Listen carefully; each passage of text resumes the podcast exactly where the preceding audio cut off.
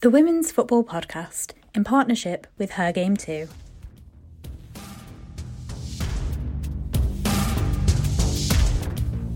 Welcome to the Women's Football Podcast. I'm Luke Edwards, and this is our look at the women's game from the Champions League to the National League and beyond. And joining me this week, she's back on the show. We're always really pleased to have her. It is Pollie Starkie. Hello, Pollie.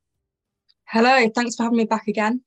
Pollie, who's at the final and not a journalist for once. Yeah, it was good to be there as a fan. I could enjoy it a little bit more. And also, we have the head of women's football at Total Anal- Analysis. It's David Astill. Hi, David. Hi, Luke. You all right? I'm very well, thank you. Uh, Sunday saw the Conti Cup finals we mentioned at Selhurst Park with Chelsea going in as slight favourites ahead of Arsenal in most people's eyes. But in front of 19,000 people, Sam Kerr's header put Chelsea ahead just two minutes in, and it had that inevitability about it for Arsenal. But Arsenal did fight back through Stina Blackstenius and then added further first half goals to Kim Little from the penalty spot and a Niamh, Niamh Charles own goal right on half time. No further goals were added, which meant Arsenal claimed their first trophy in four years. And Alex, who we know is a Chelsea fan, she comes on this pod a lot. She was at the final yesterday and she was in the mix zone and heard from Lia Wälti after the game. Chelsea in the final, it feels amazing. I think today we just deserved it. We put our chances into the net and yeah, great feeling. In a way exhausted, but we're just so happy to finally have a, a, trophy again. I think like we were working so hard for it and we it was always just a little little bit missing and tonight it's just our night and we're just trying to enjoy it. It means so much. I think it gives us a lot of confidence. I think we always believed that we were able to win trophies, but there was always a little, little bit missing and finally we could put it today on the pitch what we're capable of and I think yeah that's just amazing to see. I think if we compare it to last game, we were just way more effective. We took our chances last week. We just missed all the chances. So I think in, in the big games, we need to take your chances. Pollie, we've mentioned a few times on this podcast. Uh, a few people have said, is Arsenal season's over? Well, reports of their demise seem to be a bit premature, don't they? Uh, definitely. I think people have been quite quick to write them off, which I think in some ways is justified. You know, when you lose two of your best players in and Miedema, it's, it's a natural thing to think, oh, okay, well, how does the team come back? But I think yesterday's performance against a really strong Chelsea side um, showed how dominant Arsenal can be and that, you know, their hopes are not up and there's still so much to play for. Yeah, now, do you think that'll give them confidence in the league, or do you think they're too far behind now? Do you think maybe they focus on possibly the Champions League in the league? Ah, it's an interesting one. I think the league has kind of got to be something they really focus on because they want to finish in that top three. Because if they want Champions League next year, then mm. obviously that's going to be the priority. I think they still stand a good chance in Champions League, so I think they shouldn't kind of um, give up. They obviously got knocked out the FA Cup the other week, so. But um, I mean, I mean, in terms of the WSL though, do you think they need to uh, in terms of the title? Is, is it more focusing on getting in a Champions League spot now rather than the title?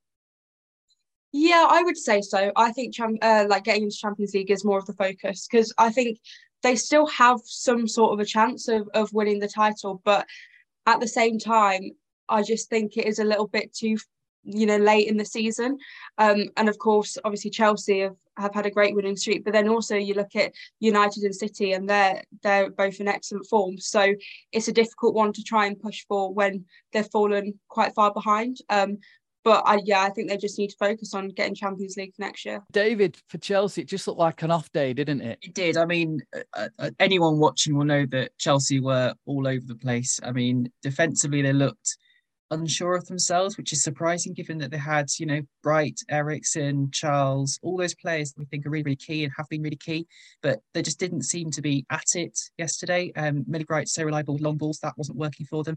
Magdalena Eriksson got a, a, a, um, a uh, got confused a little bit with uh, lack of communication with um, Berger at points, and you know you could see that there were areas where they, they were they weren't talking to each other. Um, Niamh Charles, normally so reliable, Jules um, you know, she was uh, really struggling to contain Ford and, and McCabe, whichever was on that side, because they did alternate. Uh, midfield battle, normally so good, even though they changed shape about four million times uh, during the game, they, they, still just could not control that midfield. And then, you know, they, could, they couldn't get past the, the combination of, of Rafaelle uh, and uh, Williamson, who were both of whom I thought were really, really, really impressive. So, yeah, just all over the place. They, they just they just weren't at it. Yeah, probably the fact that Leah Williamson's in there, she's been there and done it, haven't we? Obviously, she was the Lionesses captain. So I suppose for a final like that, her experience really shines through, doesn't it? hundred percent. You know, she knows how to win, and I think you need people like that in your team who have that experience because they know how to deal with with the pressure. And I think especially when you know Sam Sam Kerr scored so early on, it's like she's one of the, the people in the team that needs to be like, guys, it's not over. Don't worry, we can come back from this and be kind of the voice of reason within that team. Because I think they've got quite a few younger players as well and newer players to the league. And, and actually that's really important to kind of introduce them like that to to these big games. And ultimately I think that's one of the reasons why they went on to win because they've got so many level-headed, experienced people in that squad. You could tell Emma Hayes was angry because by all accounts she uh, she stormed through the mix zone, didn't even speak to anyone at the end. I think she only did a, a sort of the obligatory TV interviews and a possible radio one, and then she was uh, off into the, the changing room. So I don't think uh, any of the journalists got any comment from from Emma Hayes yesterday, which is maybe just as wild, really. Although it would have been good copy, I think whatever she would have said, there would have been no no filters attached there. Um, so kind of going back to me question that I asked you before then, Paul, do you think this will have any bearing on the title race going forward, more from a Chelsea point of view psychologically? Um, I think possibly a little bit, but at the same time, Chelsea are very resilient, and I think uh, you know I can only imagine what Emma Hayes said in that dressing room, but you know I think the the lessons they've learned from yesterday's game will be fixed, and and they'll go into the next game ready again with confidence and will still be hungry to win that title because at the end of the day they've lost a piece of silverware and they they don't like that. Chelsea don't like losing, um, and so they'll be determined not to not to lose the the league title. Yeah, I, I think that that Chelsea will be annoyed with the way they played. I mean, we've seen Emma Hayes comments uh, post game. Um, she's she's basically said that the players weren't at it, which some people criticised her for. Um, but I think unfortunately the, the, truth hurts sometimes, and you know, as as we said, they just weren't at it. Um, all over the place, the, the players just I wouldn't say they weren't up for the game because that would be unfair because it is a final. Of course, you're up for it, but just they lack the quality. They couldn't deal with Arsenal. So, in that sense, I think they will be frustrated. And and um, yeah, as Pollie said, they'll, they'll want to kick on now and look at the, at the next game and try and challenge for everything else they're still in. Yeah, big Champions League game coming up for them as well against Lyon. Onto the WSL, and both Manchester United and Manchester City took advantage of Arsenal and Chelsea being in that cup final by both winning at home and moving into first and second positions. United beat bottom of the table Leicester 5 1, thanks to a hat trick from Alessia Russo. And Leah Galton and Lucia Garcia also added further goals. Leicester's reply came from Remy, Remy Simpson, who beat the newly crowned FIFA best goalkeeper Mary Earps. Over on the blue side of Manchester City had to come from behind to beat Spurs.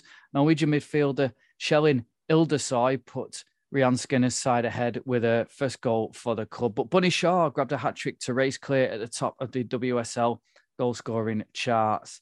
And all of this talk of Russo, Kerr, Daly, but Bunny Shaw has gone under the radar this season a bit, hasn't she?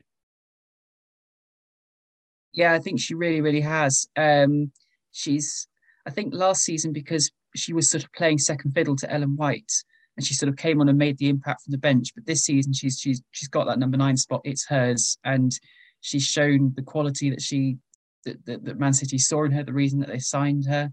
And there's there's absolutely no doubt that she has taken WSL by storm this season. She's she's been really really impressive, and I like the fact that she's scoring different types of goals as well. There's some with her head, she's scoring with her right foot, her left foot, close range, far out. She's not just sort of in the goal area scoring goals. She's she's getting involved and uh, and really helping to um, you know make Man City a really good attacking side. And and yeah, no, I've been really really impressed by her. And Pollie, United and City both above Chelsea and Arsenal. Can either of them maintain a challenge to Chelsea, do you think? And if so, which one is more likely to? I think if anyone's going to do it, I have a feeling it would be United. I think they've been really strong this season. And um, yeah, just uh, they constantly churn out good performances. Um, obviously, they did lose to Chelsea 3 2, I think, a couple like before mm. the Christmas break. Um, but I think if anyone's going to challenge Chelsea, it's going to be United. They seem to have a more kind of coherent side than City. I think City have been a little bit all over the place um, and, and can be challenged by teams lower down, such as Aston Villa. Um, but yeah, I think United stand a good chance, especially if Chelsea are going to keep playing like they did on Sunday.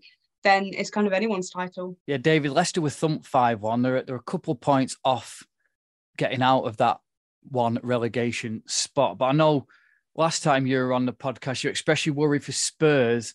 It's three wins in 12 in all competitions, and all three of those have come against championship sides. The last WSL win was this 8 0 win, 8 0 win away at Brighton.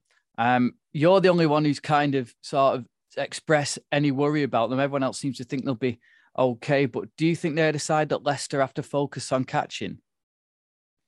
Yeah, I mean, first off, I can see what everyone means, and I, I, said the last time I was on that certainly in attack they've they've looked a lot better with England with Iwabuchi. Um, now they're starting to bring different elements of their attack together, but I just fear for them defensively because it's like I know it was a long, long time ago, but I was at the game at the Emirates, uh, the, the North London derby they had, um, and the number of defensive mistakes they made in that game was really bad. Um, and you look at how they've played across the season, and so many of their goals, you think if that player had just moved slightly back, or if, if they, you know, committed to that duel, or you know, little bits like that, and it's those sorts of things that really add up. So for me, yes, in attack, whilst everyone's right in saying that in attack they'll be fine, they've got the goals now with Beth England. Defensively, me, that's where the big worry is because they are still shipping so many goals and still making so many mistakes. Um, and for me, that's why I'm slightly concerned about them. Um, I don't know if they'll get relegated. I'm not saying that they'll get relegated, but I think that that's where they are letting themselves down. Um, so yeah, in terms of Leicester, that, that, you know Spurs have to be the team because Reading showed yesterday that, that they will pick up, they will they will um, get the results when they need them. I think Brighton we've still yet to see how Jens Scheuer is is really going to set his team up and really so. Spurs for me, I think, are the ones that are in free fall at the moment, and yeah, Leicester have to be looking to catch them. Holly, you, you were nodding your head along there in agreement. Yeah, I mean, I think I, I think Spurs have had a disastrous season. Um, it has been awful. I don't necessarily think Leicester will be able to chase them. I think Leicester have been um, also quite diabolical all season. Um, and yeah, I mean, they would have to end up chasing down Brighton as well. And I don't think that might end up being the final situation. But at the same time, I think Spurs just need to kind of look at what they're doing and review it. I mean, they've brought in uh, England and Iwabuchi, but it's like, well, what difference have they made? I mean, I know Beth England scored a couple of goals, but you can't just have one good player on your team. Um, and as David said, defensively, um, that they just can't compete with the other sides in the WSL.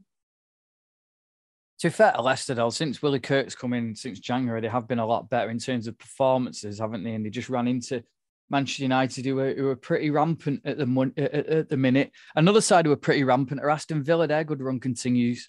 They won 2 0 away at Everton, thanks to a goal from Kenza Dali against a former club and an own goal from Meg Finnigan. It means Villa are now just three points behind Arsenal, although Arsenal do have two games in hand and they move four points clear of Everton. And Pollie Villa are seriously impressive this season, aren't they? Carla Ball, Exactly, Carla Ball. Um, I have loved watching Villa this season. Uh, they just look like a transformed side. Even before um, the January transfer window, they were such a strong side. Um, and really just showed up to games like they, they hadn't before. I think obviously bringing in Jordan Nobbs and Lucy Staniforth, that's made a massive difference in the midfield because um, they certainly had a lot of younger players um, playing the midfield before. And I think bringing some experience in has really helped. Um, but I think Villa as a whole are, are doing so well. Um, and it is really exciting because now teams who were placing, you know, fifth and sixth are actually, you know, they're not too far away from from third, which which is really good to see. Um, so it, it's an exciting time for Villa as well because they have got that experience, as I mentioned before. But then they've got so many um, young players coming through. I think about someone like um, Evie Rabjohn, who's really, really exciting to watch. Um, and they've got this youth coming through their system, which um, is great to see in the WSL. And you've got such a, a range of players there. And Carla Ward's an incredible job in, in bonding all those players together and producing the results on the pitch. Yeah, you mentioned there about the, the gap closing there. Everton do have a game in hand on Villa, but the gap is four points, as I mentioned. And, and as Pollie mentioned there, David, it is good to see that the top four is being closed down a little bit, and maybe in a couple of years we'll have a top six rather than a top four. I hope so, and it certainly seems to be going that way. I mean, you know, as as as Pollie said, Villa are looking really strong. They look like they could they could put on a serious challenge. I think um, Everton under Brian Sorensen have been have been doing some good stuff yes, the, the results haven't necessarily been as good, but it's the first season. Of, yeah, give give them a year, they could look like really challenging. There's, there's certainly teams that are in, and around that top four that I think, give them a few years, they might start to put on a, a few challenges and get a few results here and there. Um, yeah, hopefully we'll start to see an expanded title fight uh, that's not just those top three or top four as, as the season is because United are in it. Um, There's a much needed win for Reading as they beat West Ham at the Select Car Leasing Stadium. All the goals came in the second half. Charlie Wellings' strike for Reading was cancelled out by Viviane Asseyi, with Rachel Rowe getting a stunning winner five minutes from time and much needed it was. And David, we talked about Spurs. Reading leapfrogged them with that result. And just when you think if Kelly Chambers is under pressure or will this be the year for Reading where they go down? They always seem to pull out a result when needed. They do, and I, I personally, I never doubt them because, like you said, they always pull out the results. They, they have some good players there, and I, you know, I watched Charlie Wellings at Celtic last season, and, and she's she's a goal machine when she gets the right opportunities, and, and certainly that goal that she took against uh, West Ham to open the scoring showed just what she can do when she gets the ball in the right areas. Um, and Rachel Rowe's, one of those players I think goes hugely under the radar. She does so much for that team. Um, and she, she operates in so many different positions. She gets in the areas that have an effect on, on the team, um, it, you know, in between the defensive and the midfield lines, things like that. So she she's a hugely important player for them and someone that I really, really rate. Um, and I think if they have her on the field, they always have a chance of winning the game.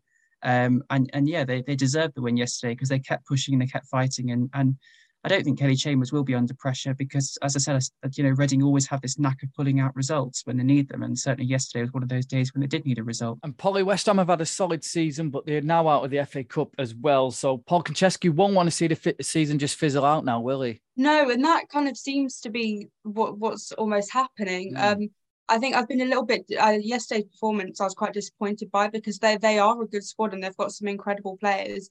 Um, but yeah, they like I mean a lot of the time they end up being quite sloppy, especially defensively.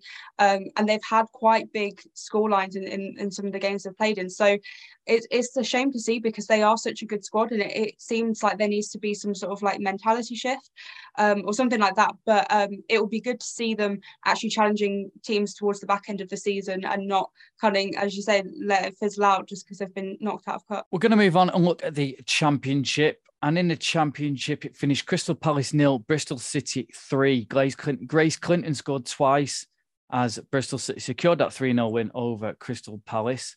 And they open up a six point lead now at the top of the table. Pollie, it was an important win for Bristol to extend their lead at the top. We're now 15 games into the season. They have got that six point gap. First time anybody's really had a gap this season in the championship. And um, I know um, Ffion Morgan's been saying on social media that it's a good win, but it's not. You know, it's certainly a lot of work to do, but psychologically, that's uh, that's a big gap now, isn't it? hundred percent. It's it's a massive gap, and to think, you know, Bristol and London City have been neck and neck all season. So for Bristol to extend that lead, and of course with London City losing at the weekend, that just ex- extends that gap further and it puts Bristol in in prime um, position for for promotion. Um, and it does also bear the question is like, well, who who realistically, other than London City, would chase Bristol? Because um, now Southampton are ten points away from um, from where Bristol are. So it's it's an interesting one because you think you know at this point can Bristol just now run away with the title, and I think they can very much do so. Down at Princess Park in Dartford, Maya Enderby completed a fine comeback for Sheffield United to overcome the promotion chasing London City Lionesses. The Lionesses took the lead when Lily Agg nudged home, but CSK 9, Courtney Sweetman, Kirk, she equalised before the break. And midway through the second half, 17 year old Enderby completed the fight back to give the Blades breathing space at the bottom of the league ahead of Coventry United. Um, David, a lot of focus will be on London City's defeat, but how much credit must go to Sheffield United? Huge credit, and uh, let's not forget that this is the second game of their, you know, Jonathan Morgan's tenure, so he's still getting his ideas across. So for them to go to to London City Lionesses and get a win is huge for them. Um, yeah, really, really impressed, and I like the way that that he is he is trying to make them a more attacking side and certainly using Courtney Sweetman Kirk's pace a lot more to create problems for opponents. Uh, for London City Lionesses, um, it's sort of not the wheels are coming off a bit, but since the managerial change, uh, it's it's just not quite happened for them. They've just sort of dropped off, haven't they? Yeah, but I think that was always going to happen. I mean, I mean Melissa Phillips did such amazing work at, at, London City Lionesses, and it was always going to be there was always going to come a point where you start to see the the players slightly slightly drop off, and I think that was that was the game yesterday when we slightly saw that. But um, they'll get back. I, have I've got no concerns about about that. They'll they'll get back on form, and I, I yeah, Bristol City six points clear might be a little bit too far for them, but I still think they'll they'll pick up wins and they'll they'll finish the season strongly. Yeah, and as Pollie mentioned, Southampton 10 points behind now. It was Bethan Rowe's early goal, which gave Charlton Athletic a 1 0 win at the Valley over Southampton. The Saints were unable to find an equaliser despite coming close to a Katie Wilkinson free kick right at the death. As we mentioned at the bottom, Sheffield United have got that breathing space over Coventry, and Coventry United went up to Durham and lost by five goals to one in the end. Deirdre Bradley capping off a brilliant afternoon for Durham as she fired home their fifth goal after Saoirse Noonan scored the first goal for Durham eight minutes before halftime, and the lead was doubled by the time the break came around when Jess Clark volleyed home to make it 2 0. Lily Crosthwaite extended the lead further, and although Isabel Goodwin got one back for Coventry, it proved to be nothing more than a consolation when Becky Salicki and Bradley, as we mentioned, scored late on to wrap up proceedings. And we mentioned there, didn't we, David, about the gap for Sheffield United? That's a real, again, we talk about the psychological blow. It's a psychological blow for Coventry United, not only having lost, but then seeing Sheffield United winning again and pulling away from them. Absolutely, and I think Coventry have been in really good form of late. Um, you know, they, they've played well with, with wins that they've got. They've deserved to win. Um, but yeah, absolutely, seeing seeing them lose to such a big margin. I mean, it is Durham, and you know they are struggling, but they are still a good side. Um, but then seeing that, and then seeing Sheffield United go and beat London City Lionesses, yeah, that they'll they'll feel that they were working hard to close the gap, and now it's just elongated a lot more. So it, it, it, you know, for them, it will feel like one step forward, two steps back, but they just got to get back on it and, and go again the next game. Still a lot of football to be played. Down in Sussex, Kirsty Barton scored her first goal for Lewes as the South Coast, South Coast side secured a comprehensive win over Sunderland at the Dripping Pan.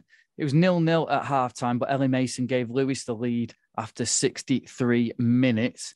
Mason came close to adding a second shortly after, but the game was sealed in stoppage time when Barton poked home the Rooks' second. And just a quick word on, on Lewes Pollie. What a draw for them getting Man United at home in the FA Cup.